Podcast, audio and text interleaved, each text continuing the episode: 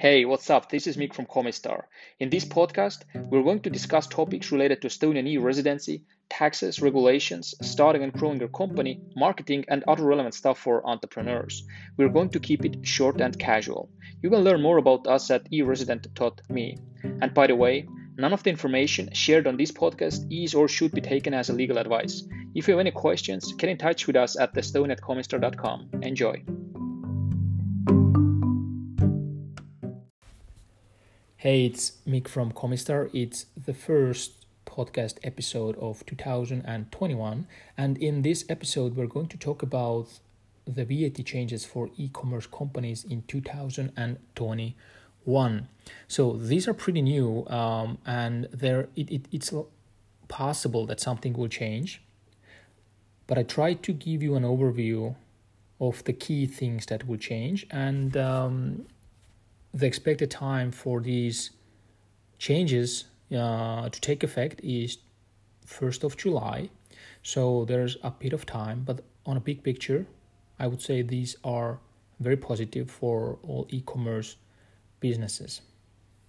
As many residents are in e commerce uh, space, it is a rather important topic, and the good thing is that most businesses in e commerce use platforms like Shopify and Amazon these giants have armies of lawyers and have probably been preparing for these changing, changes ever since they became public, and um, and it's not they're not very complicated by nature. Uh, the new uh, VAT rules for physical products are very similar uh, to the rules of digital products, which is the uh, scheme.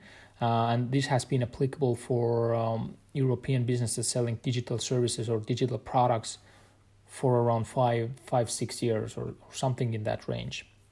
So um, let's get right into uh, the the e-commerce VAT.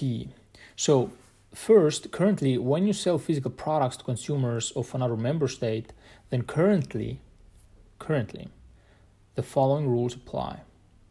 Because physical products are delivered to consumers in different countries and VAT by nature is a tax on consuming or tax on consumption. You need to apply for a VAT of that member state once you exceed the distance selling threshold. So, for example, if you are selling physical products to consumers in Germany and you exceed the distance selling threshold, which is 100,000 euros uh, for Germany, then you need to apply and report your VAT in Germany. That's how it works, and that's this applies to all EU member states. Um, for example, in and, the thresholds in most countries are the same, which is 35,000 euros or equivalent to this amount in their own currency. Uh, but for example, uh, Greece 35,000, Belgium 35,000, Austria 35,000, uh, Portugal 35,000, Slovenia 35,000, Spain 35,000, um, but there are differences as well. For example, Netherlands it's 100,000, Germany it's 100,000, Luxembourg it's 100,000, which is interesting because Luxembourg really is a small country. Um, and UK uh, is no longer part of the uh, EU, so uh, this doesn't apply anymore, and and uh, we need to look into uh, the rules of UK separately. Uh, but now now that it's clear how you have to report your VAT at the moment, let's take a look at what is changing. So essentially, there will be a one-stop uh, one-stop solution, meaning uh, or one-stop uh, shop, which enables you to report your VAT in one country, and the tax office of that country will distribute the VAT to the member states where you have to pay that VAT. So currently, if you are uh, if you're selling to multiple countries, right, and you have let's say five or six different VAT numbers in these different countries because you're selling selling uh, to, to to so many different destinations, it means that you have a lot of reporting and administration that comes with it. Yes, there are platforms that help you to uh, declare and submit these um, VAT uh, reports in these different countries, but they are not ideal or nor perfect. They do make mistakes, and uh, we've seen clients that have had some problems uh, because VAT hasn't been reported correctly and uh, they haven't been able to claim back the VAT, VAT amounts that they should have gotten back, etc., etc. So they are not ideal, but they have gotten a lot better in the last last couple of years. However, uh, with this new change, there will be a lot less of that, and the the the the how it actually will work now is uh, if you have an Estonian company there will be a lower threshold, by the way. It's 10,000 euros, right? So it's very low threshold.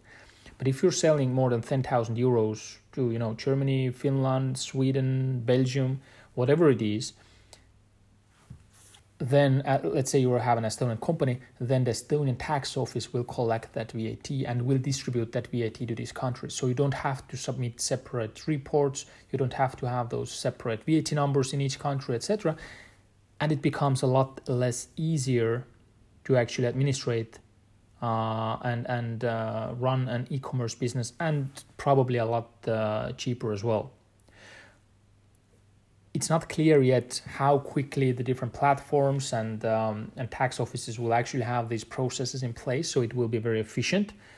Uh, but it's it's likely it, it it's likely that it won't be a big problem because, as far as I remember, the um, the same rule for digital services was quite painless. There were there was some complaining from service providers selling digital products, um, which but but that was partly because the checkout uh, softwares etc etc they didn't have um, the new rules uh, installed or, or implemented in their software. So if you were selling to a person in Germany and and you know uh, that that the checkout software would actually charge applicable VAT, Belgium VAT from that person.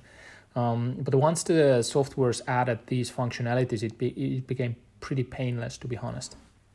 So. Uh, uh, that's what it is. Uh, that's that's the main change. I know I wasn't that fluent on you know giving you that data, but it's new to us as well, and we're kind of keeping our eyes on these changes and um, and, and and they will take effect at least plan to take effect on July 1st 2021 and we're keeping our eye on you know if there will be any changes will it be uh, postponed for some reason? Because there's a lot of going on uh, in, in the world at the moment.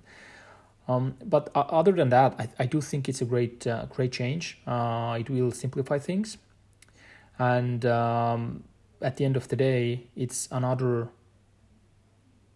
uh, it, a responsibility of your accountant. So it, it is important that you have a good accountant um, for your company in Estonia. And one thing that I did forget uh, forget to mention is uh, the location of the products matter. So even if you have Estonian company, but let's say you're importing to a warehouse in Germany or ordering products from China, they go to a warehouse in Germany, meaning the goods and products are in Germany. then you have to apply for the OSS or one stop shop regime in Germany um, because this is where the turnover is uh, created. Uh, so you don't you, you can't do it in Estonia, you have to do it in Germany. And the same um, regime is applicable for uh, companies that are not registered in Europe um, but they do have to follow the same rules. So U.S. company selling products to German consumers, they, they also have to uh, um, collect and pay German VAT once the rules take place. So um, yeah, a lot of hassle for companies who have you know who have have not had to do any of that before, uh, because you know now when you order some stuff from a company in the U.S you usually just as a consumer you usually just pay you know the the, the VAT tax yourself and and the customs tax uh, if it's applicable.